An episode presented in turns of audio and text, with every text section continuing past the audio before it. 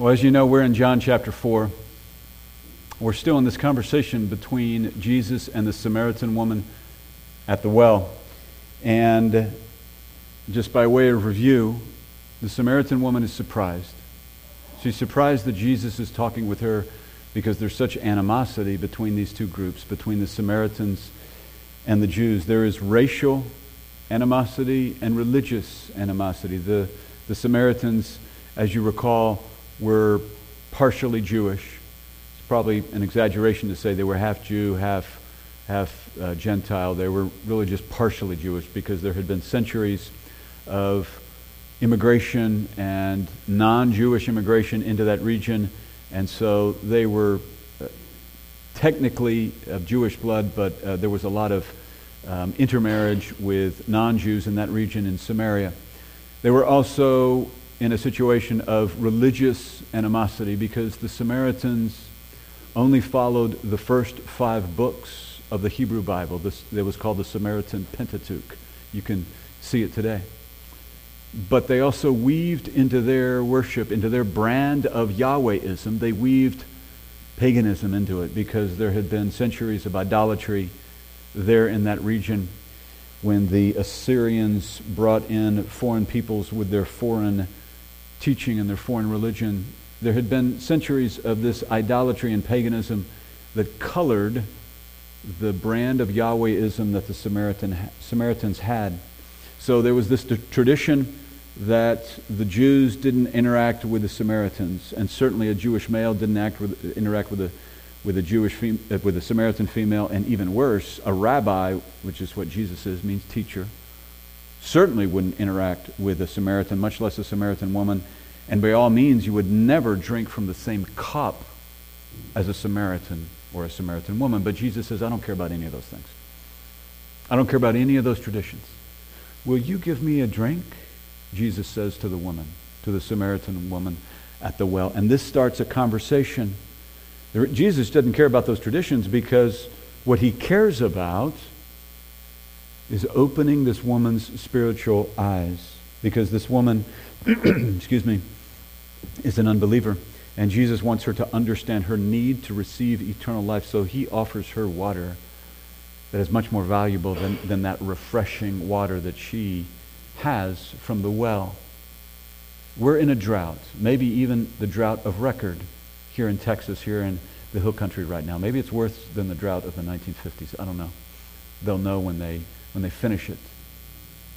And water is huge, right? I mean, we almost take it for granted, but we turn the water on the spigot, from the spigot, and there it is, fresh water. We, we can drink it. It's great.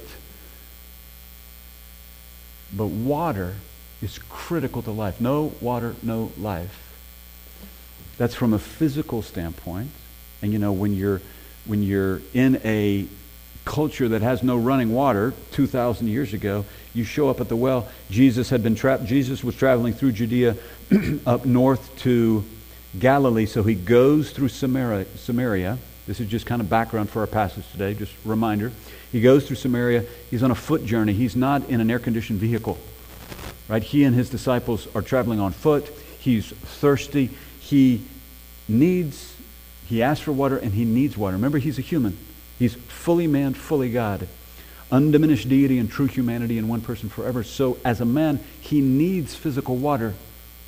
But as God, he offers her living water, the living water of eternal life. This is what we have seen so far in John chapter 4. And one last thing by way of reminder what Jesus is doing is two things.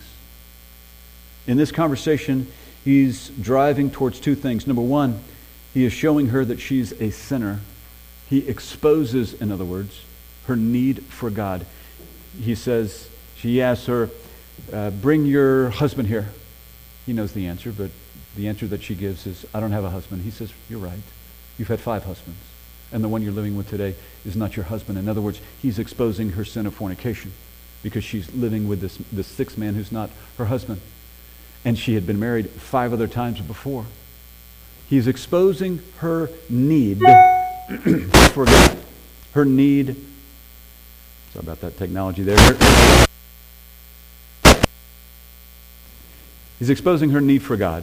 And he, the second thing that he's doing is he is dismantling her presupposition that her view, her view of God excuse me, is, is accurate. She wrongly thinks that her Samaritan religious doctrines are the way of God, the way of access to God, the way of getting right with God. So let's start with verse 20. Our passage, the new text for today starts in verse 22, but just by way of context, let's start in verse 20 of chapter 4. There we read the Samaritan woman's words. She says, Our fathers worshipped in this mountain. She's referring to Mount Gerizim. Our fathers worshipped in this mountain, and you people, you Jews, say that in Jerusalem is the place where men ought to worship. When she says Mount Gerizim, remember the, the Samaritans developed a rival religion. And with their rival religion, they had a rival temple. We're not going to that temple in Jerusalem. We're not going to the temple at Mount Zion. No, we've got our own temple at Mount Gerizim the Samaritans had. And so the, the Samaritans said, We're supposed to worship here. True worship is here at Mount Gerizim. And the Jews instead would worship at Mount Zion in Jerusalem. Of course, the answer is that the proper place of worship was in Jerusalem at Mount Zion, but Jesus doesn't go there. These, Jesus doesn't even get to that point. Look at verse 21. Jesus said to her, Woman, believe me. This is an imperative. Believe me. Trust me. An hour is coming when neither in this mountain nor in Jerusalem will you worship the Father. You, the you there is plural. Will y'all, Samaritans, worship the Father. Jesus is saying your presupposition that you're connected to God through your temple is incorrect. Jesus is not saying the expected thing. Right? The thing that she would have expected is for this Jewish man who she doesn't know he's a rabbi. He hadn't told her that, but it's obvious he is. She's already said, You're a prophet. I perceive you as a prophet because he knew about her life, about these five husbands that she's already had, that she's living with this, uh, this sixth man so she understands he's a man of God, but she doesn't understand exactly who he is, everything about him. And so Jesus doesn't say the expected thing. She expects him to say, No, the place of worship is not here in Mount Gerizim, it's in Jerusalem. She expects a duh from Jesus because that's what the Israelites understand, and that is actually what's true from the scripture. Jesus doesn't do that. He says something that is totally unexpected. He says that the centuries long argument that's on your mind, woman from Samaritan, from Samaria, that centuries long argument about is it this temple in Mount Gerizim, is it that temple in Jerusalem, it's about to become moot. I'm going to make it moot. I'm going to make it irrelevant. In law school, they have moot court. So the two L's and the three L's, the second year and then the third years, they engage in moot court. And the judges there in moot court will be usually licensed lawyers, or maybe it's a professor. And so the, the, the law students get up and they argue a case so they can get practice. But in the end, it's moot. If they do poorly, no one's going to go to jail because they represented their made up client poorly. No one's going to lose a gajillion dollars because they represented their made up client poorly. It's moot. It doesn't matter. That's what Jesus is saying here to the Samaritan woman. This argument that has dominated the conversation for so long between these two groups, the right answer is it's Jerusalem. But the whole argument about the proper temple, I'm about, I'm about to make it irrelevant. In fact, I'm going to make it so moot that the temple itself where proper worship is supposed to be, in Jerusalem, I'm going to make it irrelevant to worship.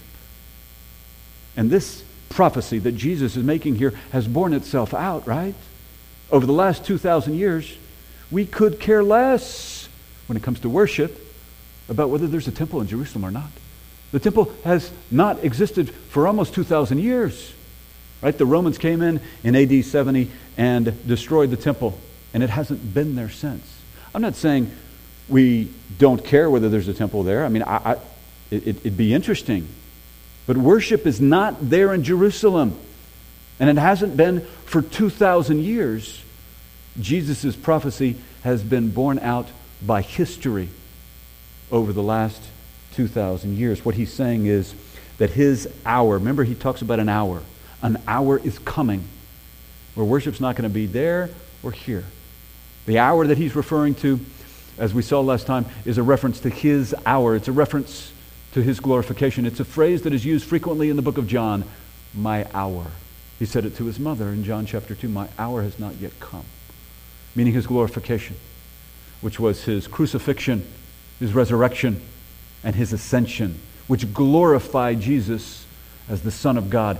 That hour were, would usher in a new age, would close the age that was then in existence, and would usher in a new age. This is what Jesus is talking about when he says the, the hour is coming. It's an hour that would make the temple in Jerusalem, where, yes, proper worship is, was to be, but it would make that temple obsolete because this age that Jesus would bring about, the church age, would make the temple in Jerusalem irrelevant when it comes to worship. These words would be an anathema, shocking, offensive to the Jewish mind. I mean, the temple, what? You're going to make the temple irrelevant? Those are fighting words. This is why at the trial of Jesus. Remember in Matthew, at the trial of Jesus, Matthew 26, 27 ish. At the trial of Jesus, they can't find any witnesses. So they bring in false witnesses. They bring in a man who says, Jesus said, I can destroy this temple and rebuild it.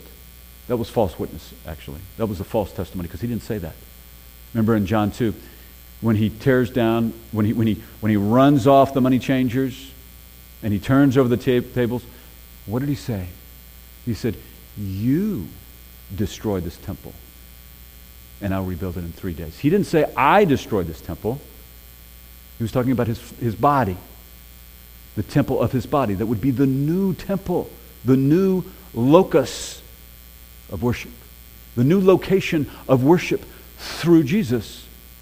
My point is, the, the idea that the temple would become irrelevant to worship was something that was unthinkable to the Jews.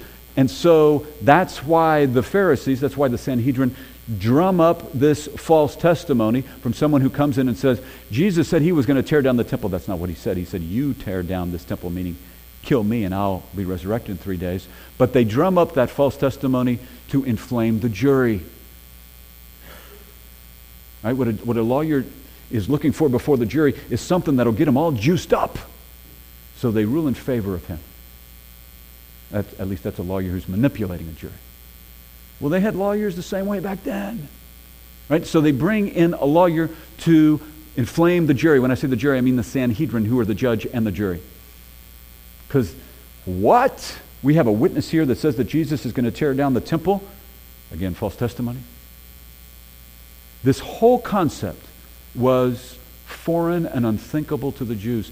Jesus' words are subversive and revolutionary, but they're the truth, as evidenced by the last 2,000 years. Jesus is saying his hour, his glorification, which is his crucifixion, his resurrection, and his ascension, will change everything. They will usher in a new order. And Warren Wiersbe is right when he observes that so far in the book of John, the Apostle John has been giving us aspects of the new order.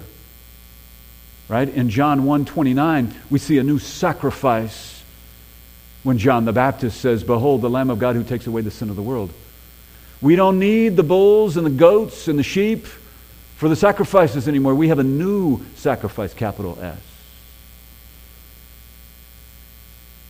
Or in John chapter 2, where Jesus says, John chapter 2, verse 19, where Jesus says, Y'all destroy this temple, and in three days I will raise it up. We have a new sacrifice, we have a new temple, which is Jesus himself. Or in John chapter 3, we have a new birth. Jesus says to Nicodemus, You must be born again. Or in John chapter 4, where we are this morning, we have new water, living water, because Jesus' hour is ushering in the dawning of a new age, the church age. Something that was a mystery, something that God concealed from the prophets, concealed from Moses, concealed in the Old Testament. And so it was a mystery, something that was unknown. Now, there is a time when there will be a temple again. Two ages from when Jesus is speaking. Right? Jesus is in the age of Israel when he's speaking. Excuse me, he's in the age of Israel. He says, My hour is coming. His hour will usher in a new age. That's the church age. Then, once the church age is completed, there will be another age, which is when Messiah returns and he reigns for a thousand years. That's the language of Revelation 20. A thousand years is mentioned six times in Revelation 20. He will reign for a thousand years, and the prophet Ezekiel tells us that there will be a temple again in the millennial reign.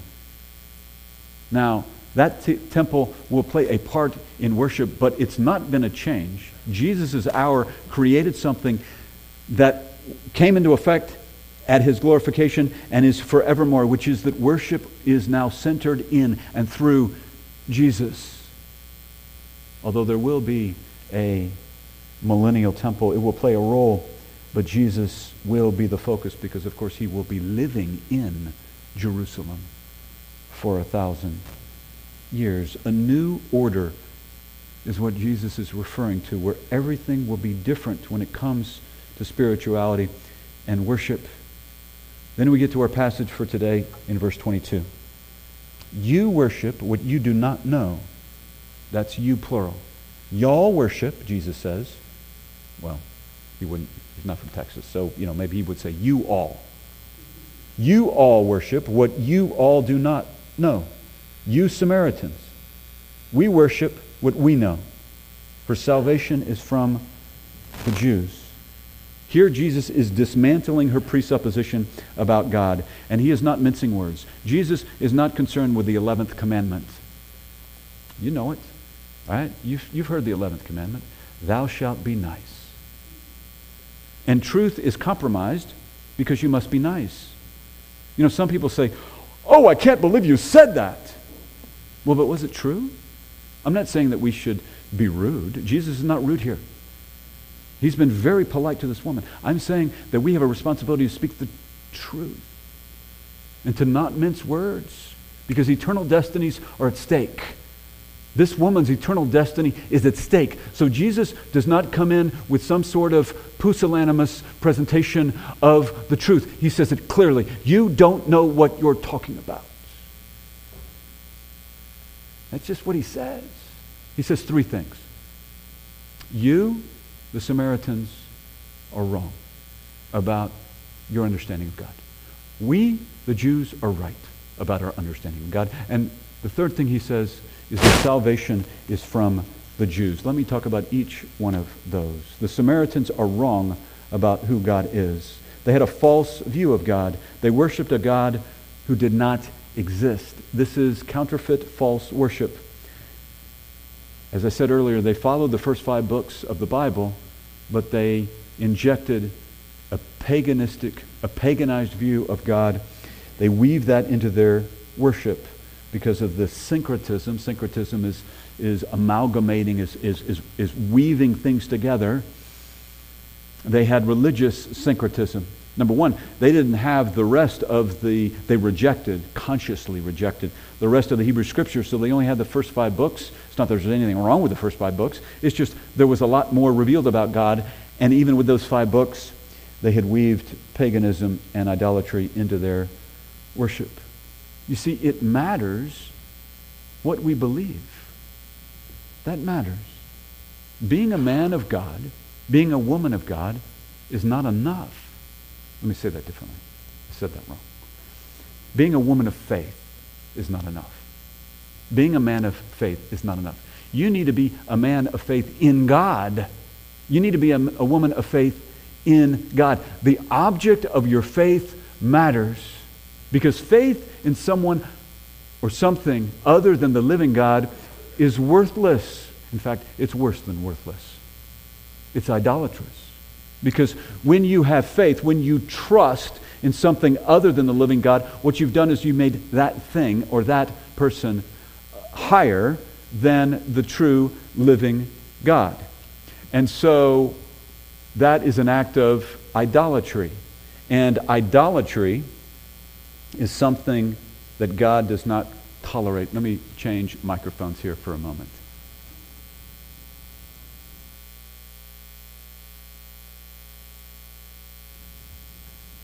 So, what you have faith in matters.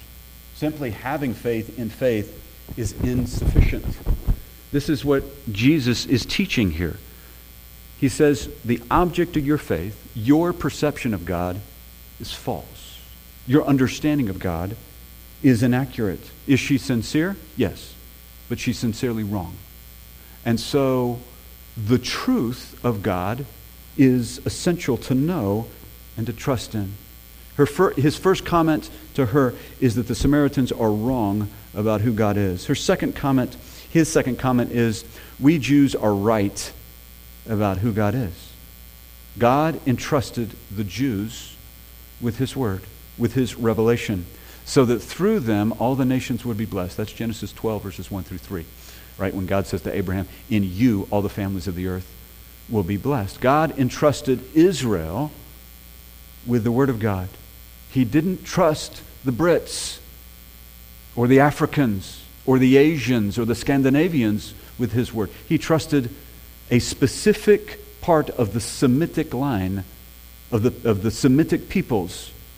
He trusted Israel with it. Which takes us to the third point that Jesus is making that salvation is from the Jews. Jesus is not saying that all Jews were or are or will be saved. He's not saying that. There are plenty of unbelieving Jews in the Gospel of John and throughout the generations. Jesus is saying that from a human perspective, salvation originates from the Jews. Right? God used the Jews to record his word. Every author, as we've studied before, every human author of this book is a Jew, except for Luke. And where does Luke get his information? From a Jew, from the Apostle Paul. The only other exception is Job, and Job, we believe, wrote before Abraham even lived. So every human author through which you have access to the Word of God is Jewish, other than Luke and possibly Job. The Savior of the world is Jewish. The apostles through whom you have information about the way of salvation through Jesus, the apostles, Jewish, all of them. Salvation is from the Jews. That means, from a human perspective, it originates through Israel. Paul describes the Jews' special relationship with God in Romans 9. There he explains that God designed the Jews to be his vessels, his vessels with divine responsibilities as the guardians and the communicators of God's word. And along with that responsibility came great privileges. Romans 9, verse 4 reads like this There, Paul describes his Jewish brethren as Israelites to whom belongs the adoption of son as sons, and the glory and the covenants and the giving of the law and the temple service and the promises. Paul is saying that the Jews are the special people created and called by God. That's what he means by adopted as sons. They had the special presence of God, the glory. He, he refers to glory here. He's talking about the Shekinah glory. Shekinah is the Hebrew word that means that which dwells. Remember, the Shekinah dwelt over the Ark of the Covenant, over the, the mercy seat on the Ark of the Covenant between the two cherubs. The Shekinah dwelt in the tabernacle. This, God is omnipresent, He's everywhere, but His special presence was among Israel to show His blessing to them. As, a, as a, almost like a, like a guard for Israel, because Israel was called for a special purpose. So Paul says they're adopted as sons, created, called by God. They have they had the Shekinah glory. who dwell, which dwelt among them. The Jews had God's covenants. You see the word covenants here that Paul uses. These are the special promises from God. Covenant just means contract, and, and a contract is just a promise. It can be a unilateral promise. I promise to mow your yard. That's a unilateral covenant. I didn't ask you to pay me 20 bucks. When we were kids, we had a lawn business. We had our little flyers. 20 bucks. Corner lot, a little more. Right? But that's a, that's a bilateral covenant. I mow your yard, you pay me 20 bucks. That's bilateral. That's, that's a, both parties have an obligation. Some of the, some of the covenants are unilateral. God's just going to do something. I'm just going to come in and mow your yard. I'm not, I'm, you, you have no obligation to pay me 20 bucks. The covenants are given by God, like the Abrahamic covenant is unilateral. God's going to perform it. Mosaic covenant, bilateral. But the point is, Paul says that Israel has the covenants. The covenants were given to Israel. The special promises of God were given to Israel. They were adopted as sons, created as a nation. They had the Shekinah glory which dwelt among them. The covenants they received, and they received the law. You see the word law here in verse 4. Now, we, being in the age of grace, oriented to the grace of God, sometimes we think law, mm, bad. Grace, good. Don't think that way. There's nothing wrong with the law. It was from God. God didn't give the law to Israel to punish them, it was a gracious gift from God. And at the core of law, that's the Hebrew word Torah. At the core of, of the, the, the meaning of Torah, it means instruction. Instruction. As my seminary prof used to say it, it's God's pointed finger pointing to the way of salvation. It's pointing to the way of salvation and sanctification. These are blessings that God gave to Israel because he called them separately. To use the old King James language, he made them a peculiar nation, separate from the rest, because he called them to be his vessel with his word. Look at verse 5 from Romans chapter 9. Paul says, And from whom is the Christ according to the flesh, who is over all, God blessed forever. Amen. Now Paul's talking about race. Paul is saying that his brethren, Paul himself, who was a Jew, and the, his fellow brethren are racial descendants of the patriarchs Abraham, Isaac, Jacob. Abraham has a son, or many sons, but the son that's, that's in view here is Isaac. And then his grandson Jacob, Abraham's grandson.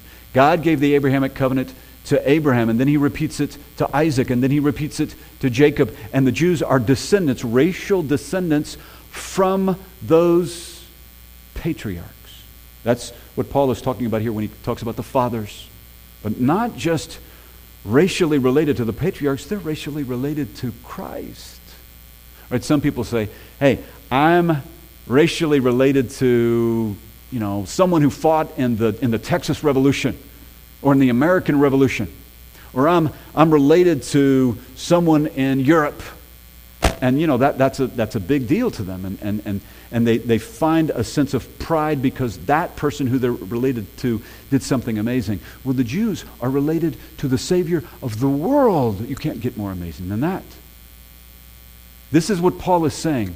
Incredible calling that the Jews have because the Jews have the keys, humanly speaking, to salvation because salvation comes from the Jews. That's what Jesus is saying from a human perspective. Salvation originates from and through the Jews. Then in verses 23 and 24, Jesus will finish his explanation as to why this argument over temples, locations of temples, is about to become moot he's going to explain what true worship looks like. Look at verse 23. But an hour is coming, and now is, when the true worshippers will worship the Father in spirit and truth. For such people, the Father seeks to be his worshippers. God is spirit, and those who worship him must worship him, must worship in spirit and truth. There is so much packed into this passage in these two verses. Number one, Jesus' hour, he says, his glorification is certain to come. he says two conflicting things, right? He says, The hour's coming, and now is. Well, which is it, Jesus? Is it coming or is it here? And Jesus says, Yes. Yes. Jesus is using a figure of speech which is called the prolepsis. He's speaking proleptically. It's kind of like when the man on death row walks out of his cell down the hall to the place of execution, they say, Dead man walking. He's not dead, he's walking, he's, he's alive. But his execution is so certain that it is, is as if you, you can, it's permissible to speak of it in the present tense dead man walking. Jesus is speaking proleptically because his hour of glorification is so certain to occur, it's as if it is now. He can speak of it in the presence.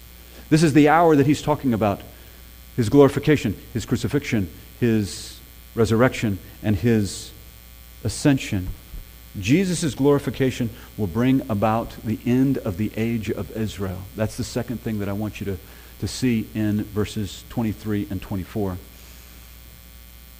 He's going to bring about the end of the age of Israel.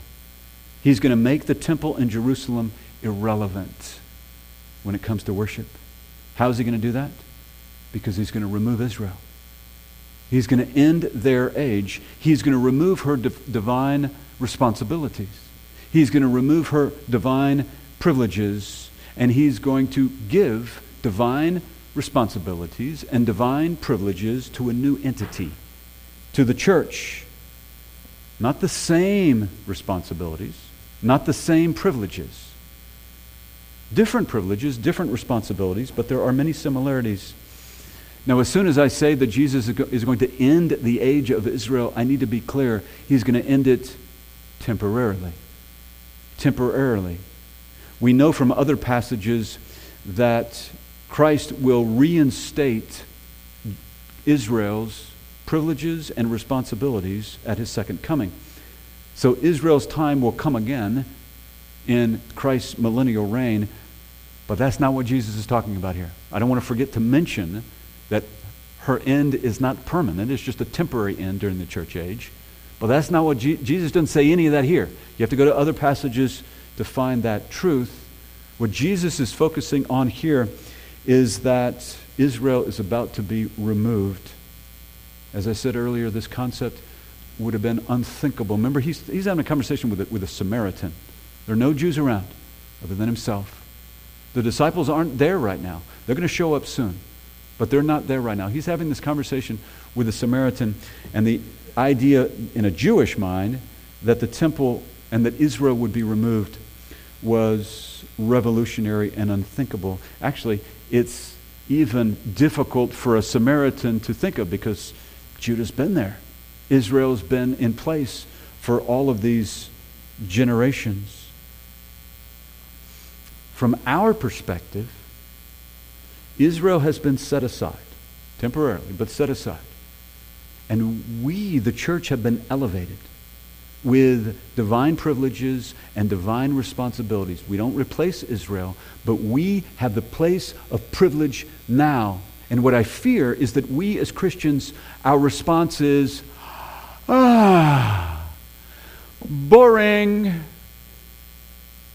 That that is our response to the divine privileges and the divine responsibilities that God has given to us in this age through God in the flesh's glorification, through his hour. Our response is ho hum. You do that at your great peril. If that is your response, repent. Repent. Don't think that way. Confess the sin. Because God has given you great privileges. And tick, tock, tick, tock goes the clock. I don't know when it's over. When the last Gentile walks through the door of faith and God closes the church age, Christ returns to take his church home, then your time to exercise the privileges and the responsibilities that God has given you in this elevated position is over and our age will end. And then God will elevate the church, excuse me, will elevate Israel again to her privileged position. So don't waste your time by failing to take the advantages, like the hymn said from Martin Luther A mighty fortress is our God. The Spirit and the gifts are ours, not for our own self aggrandizement, not to, to, to stroke our egos, but to serve God's people. Because time is ticking, time is short.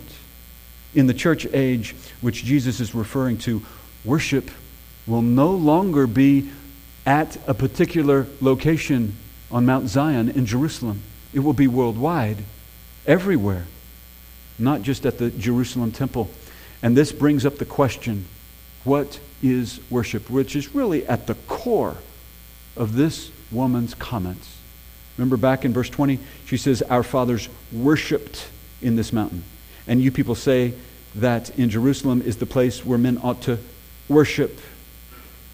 So, the third thing that I want you to see from these verses here in verses 23 and 24, what I want you to see is that Jesus' glorification will transform what worship looks like.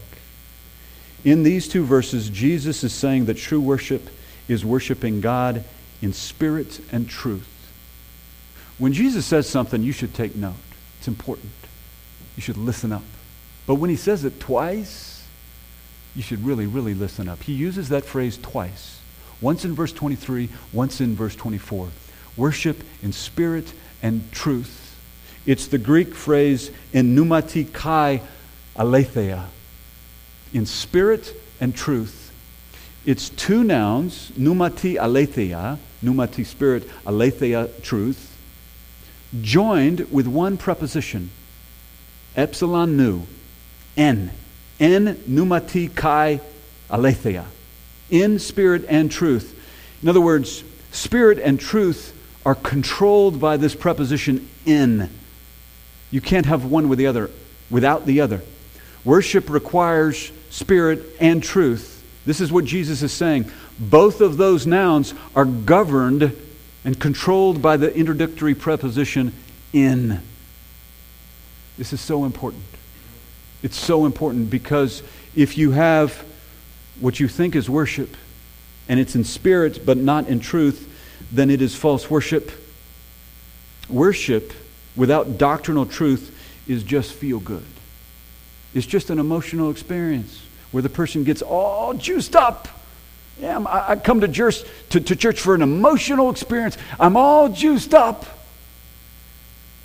But they know nothing of God and it is detached from the truth of God. That's not worship, is what Jesus says, because you must worship him, him in truth and spirit. Both. And the other way around. Worship that is in truth but not in spirit is also false worship. Right? We don't come to church. We don't study the Word of God, whether it's, it's on the radio or it's at home. You don't study the Word of God so that you can learn academic knowledge. Look at me. I know so much about the Bible. I'm so knowledgeable. I don't know if you know, but I know a lot about the Bible. I mean, that's the attitude. That's worship in truth, but without in spirit. You need both. And often, worshiping in truth, but, without in, but, but not in spirit, not in the power of the Spirit. And you can't, you're not in the, fellow, in, in the filling of the Spirit unless you've confessed your sins. Remember what, what David said? If I regard iniquity in my heart, or the psalmist said, if I regard iniquity in my heart, the Lord will not hear me. Or our New Testament version, John 1 9, 1 John 1 9, if we confess our sins, he is faithful and just to forgive us our sins and to cleanse us of all unrighteousness. It's important to walk in fellowship. We must engage in worship that is in truth and in spirit, both. So let me talk about, in a little more detail, what worshiping in spirit looks like. Worshiping in spirit is humans communing with God. Worshiping in, in spirit is supernatural. It's spectacular. It is the human of flesh communing with the divine. There is so much that Jesus is revealing just in this little phrase in spirit and truth. Humans are made of flesh, but God is spirit, Jesus says in verse 24. God's essence is spirit, He is immaterial.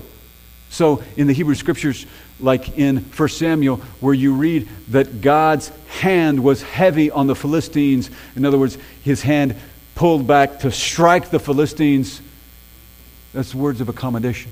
He doesn't have a hand because he's immaterial. It's words that we may understand that God's judgment on the Philistines was severe. When God says that Israel is the apple of my eye, it's not literal. Those are words of accommodation because God doesn't have an eyeball, He doesn't have a retina. They're words to describe that God cherishes His special people, Israel, because they are called for a special purpose, which is to communicate His word. I, I grant you they're in rebellion right now, but they haven't always been in the past, and they will not be when Christ institutes His thousand year reign. Humans are flesh. God is spirit. And so there is this great gulf that separates us. A great separation between the two. We are born physically alive, flesh, but spiritually dead. So something, or better said, someone, is needed to unite flesh and spirit. Someone is needed to bridge the gap. Flesh cannot commune with spirit unless someone steps in to unite flesh and spirit. God became man. Flesh cannot commune with spirit unless someone steps in to remake flesh. Jesus says in John 3, you must be born again. He says you must be born of the Spirit. This is why Jesus in John chapter 3, verse 6 says, That which is born of flesh is flesh, and that which is born of the Spirit, the Holy Spirit, is spirit because God has stepped in to unite flesh and spirit, to unite human and divine. When a person is spiritually reborn by accepting Christ's spiritual gift of eternal life, spiritual life, the person communes with God through the person's human spirit. Because now we're spiritually alive. We're born physically alive, but spiritually dead. Dead men walking, dead women walking. Physically alive, spiritually dead. And it is not until we accept the free gift of living water, eternal life, that, to use the old King James, our spirit is quickened. So that's, the, that's an old, old, old English word to me to, to mean made alive our spirit is made alive, and so then in eternal, when we are saved, we receive eternal life, and we are, we, our human spirit can commune with God, who is by essence spirit.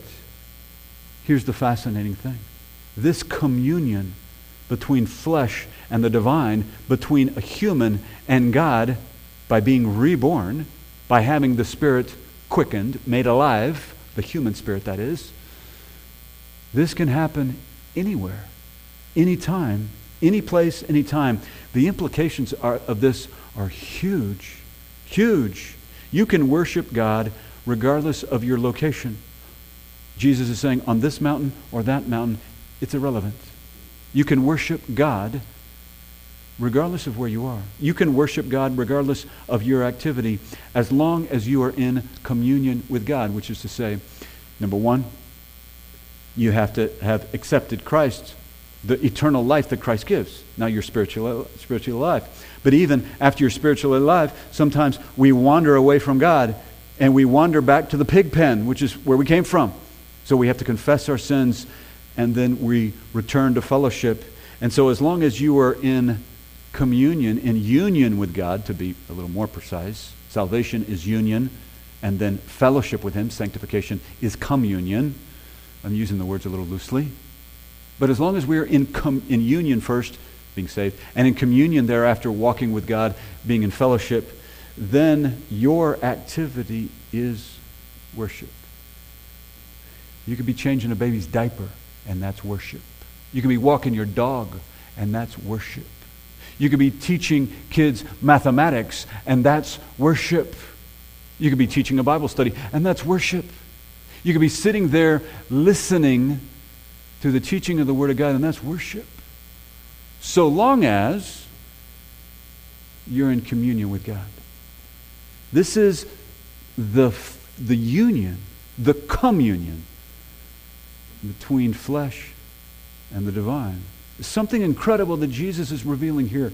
Something that I fear we take far too casually. We as church age believers are now God's vessels. Israel is no longer God's vessel. To, communi- to guard God's word and communicate God's word. We're not God's vessel to record God's word. That's already been done. God used Israel to do that before he ended her age, temporarily ended her age. But today we are God's vessels. I hope you're telling people about the Word of God. I hope you don't just come to church and study the Word of God and say, I'm a hoarder. I hoard it all for myself. No, you need to be communicating the Word of God. Do it in love, but speak the truth in love. That's what Paul says. We have this incredible responsibility and privilege as God's vessels. As believers in the Lord Jesus Christ, we have the divine responsibility to be the guardians and the communicators of His Word, and we have many divine privileges associated with that. God has given us this huge, huge responsibility today, an opportunity today. It is something that we should not take lightly. As I said before, I am not saying that the church is Israel, two separate entities. Nor am I saying that church age believers have the same privileges or the same divine responsibilities as Israel. They don't. They're different, but there are many similarities. The other thing that I want you to see here in this passage, we've been talking about what is worshiping in spirit. The other thing I want you to see is what is worshiping in truth, because those are the two elements that Jesus says that are needed for worship. Worshiping in truth, again, takes us back to the one who bridges the gap between humanity and God. John tells us that Jesus is the Word of God incarnate, right? John 1:14 the word became flesh and dwelt among us. John tells us that Jesus is truth incarnate. John recorded Jesus' words in John 14, 6, where Jesus said, I am the way, the truth, and the life, and no one comes to the Father but by me. We've heard that verse so many times, and so I fear that it goes in one ear and out the other ear. That verse is saying Jesus is truth in the carne. That's what incarnate means. It comes from the Latin carne. You know, we say chile con carne, right? Carne means, can mean meat. In Spanish, it means meat, but it also means flesh because they just borrowed from the Latin. And we get from the Latin carne, we get incarnate in the flesh. Jesus is truth in the flesh. So you can't worship God unless it is through truth in the flesh, unless it is through Jesus. Remember what Jesus said at the end of John chapter 1 when he's talking to Nathanael? He says, I'm Jacob's ladder. I'm the ladder. You will see on the Son of Man the angels of God ascending and descending. Jacob had that dream back in Genesis, a dream that he saw heaven and earth united by a ladder and angels coming up and down. Jesus says, I'm that ladder that Jacob dreamed about. Jesus is the access to God. God is truth exclusively. Truth isn't squishy. Absolute truth is absolute. When you hear that phrase, tell me about your truth. I hope you cringe when you hear the phrase, your truth, my truth. No, truth is truth. I don't care about your truth. I care about the truth. Jesus is the truth. The reason our culture is so flexible with truth is because we have rejected the person who is truth, who is Jesus. Worshipping in spirit and in truth is what Jesus says is essential to have true worship. And one thing I need to be clear about is Jesus is not suggesting that his glorification, his hour, is the first thing that brought about true worship. He's not suggesting that there was zero true worship in the Old Testament. He's not saying that Moses didn't have true worship, that David didn't have true worship, that Isaiah, that the prophets didn't have true worship. He's not saying that at all. True, true worship, of course, existed in the Old Testament as well. All of those groups, the prophets, Moses, David, they worshiped God in spirit and in truth as God was revealed to them, but their worship was tied to a location. Their worship was, tri- was tied to the presence of the Shekinah, the Shekinah glory in the tabernacle. That was the, the, the place where their worship was focused at the tabernacle. Remember, tabernacle is just a sophisticated tent. But then when the tabernacle, when they stop using the tabernacle and Solomon builds the temple, again the Shekinah dwells there in the temple. So their worship is focused at the temple. What Jesus is saying is that's gone because I'm going to make the temple irrelevant when it comes to worship in the age to come. Jesus is ushering in the church age where worship will be untethered to a physical structure. The last thing that I want you to see from verses 23 and 24 is something that is one of the many fascinating things of God. Look at the phrase uh, in verse 23 For such people the Father seeks to be his worshippers. You see that in verse 23? Such people the Father seeks to be his worshippers. This is fascinating. The God of the universe who needs nothing, the God of the universe who is completely self sufficient, seeks you. Seeks you. He seeks worshipers. He needs nothing out from uh, uh, other than himself, outside of himself. He needs nothing. But out of his great love and mercy and grace, he seeks you. We who are utterly unlovable, he seeks us. We who are sinners, this is something that is most incredible. God has hardwired every human being to worship Him. But because of sin, our worship is crooked. Our worship is perverted. Our worship is misdirected because of sin. We worship that which we don't know when we're wandering off from God, when we're rebelling against God. We worship that which we shouldn't, and we fail to worship that which we should because sin has made us crooked and bent. The Greek word for worship is proskuneo. And proskuneo means to have absolute dependence on someone. It means to have complete submission to someone. And so God has designed every human being to have absolute submission to Him, to have absolute dependence upon Him. You see, human beings are the only part of God, God's creation that the Scripture describes as being made in His image. Not the buck, not the giraffe, not the hog, not the tree, not the sun. Not even angels are described as being made in His image. You are. He's designed you for communion with Him. We rebelled. When Adam rebelled, we rebelled. And so, what God is doing is He is recreating. He's ushering in a new order, a new age. That's what Jesus is doing.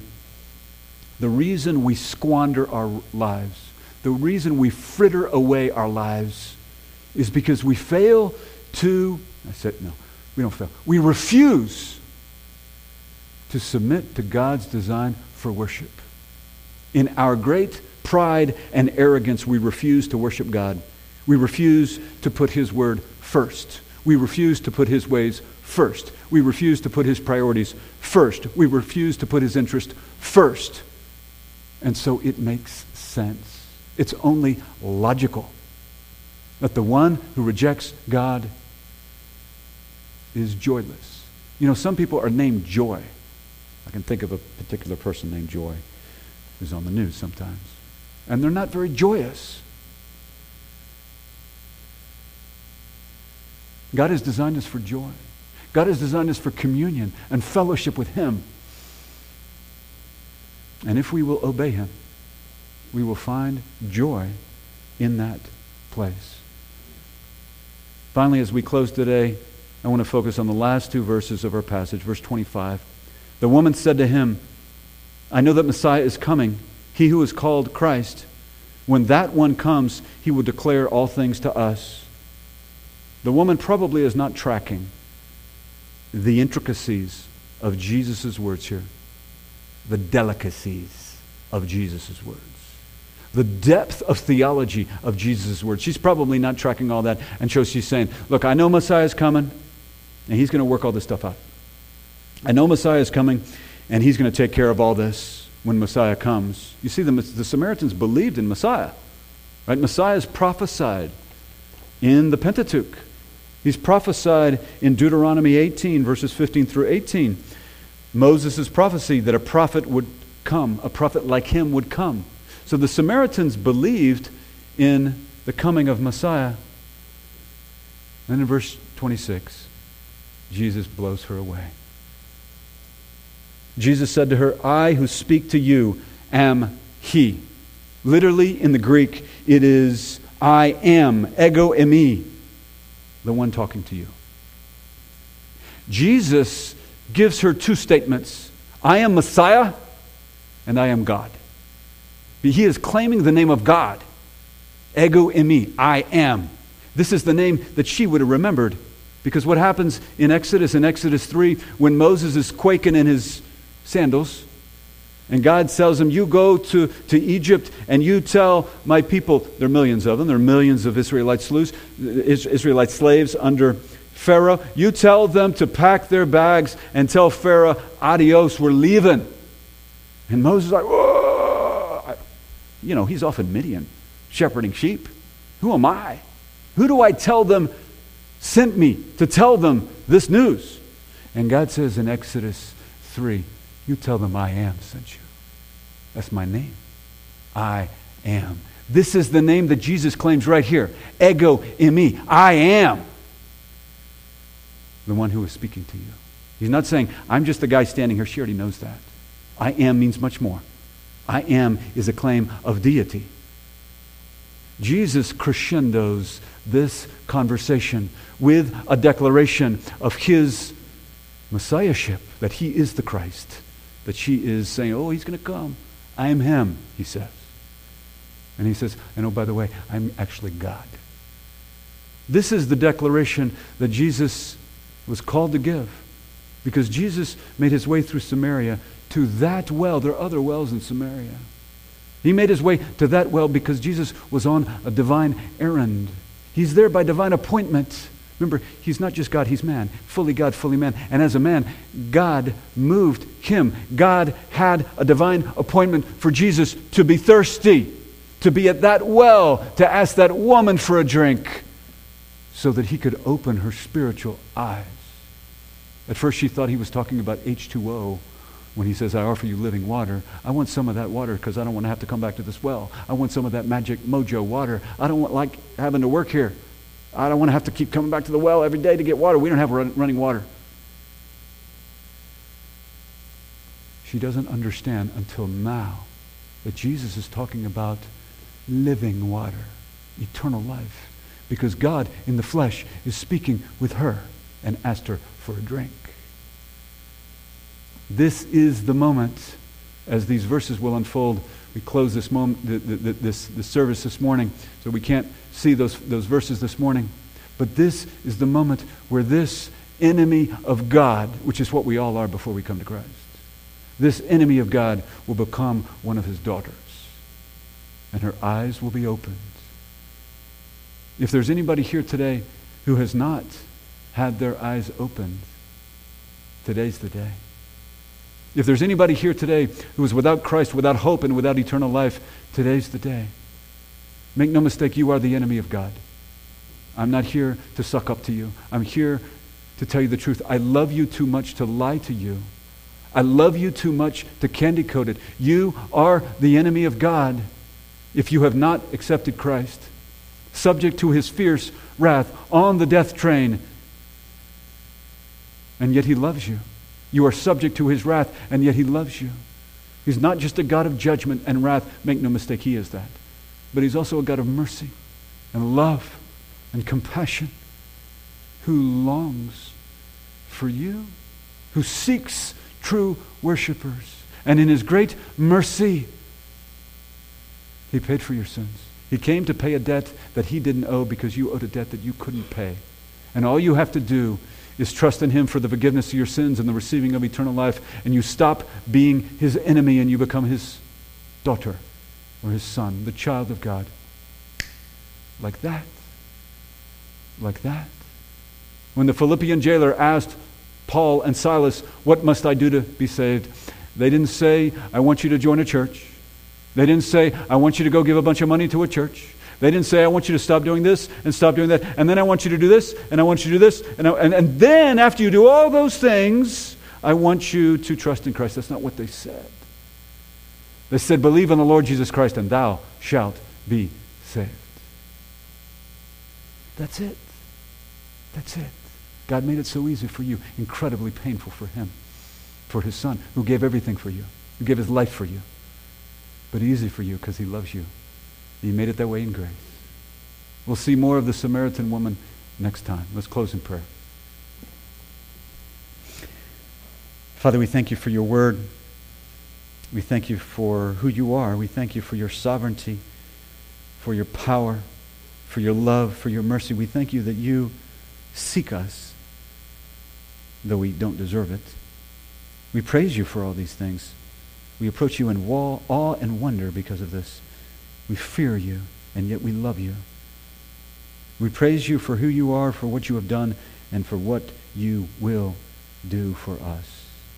We thank you that you sent your Son. We thank you that he is the means of salvation and nothing else.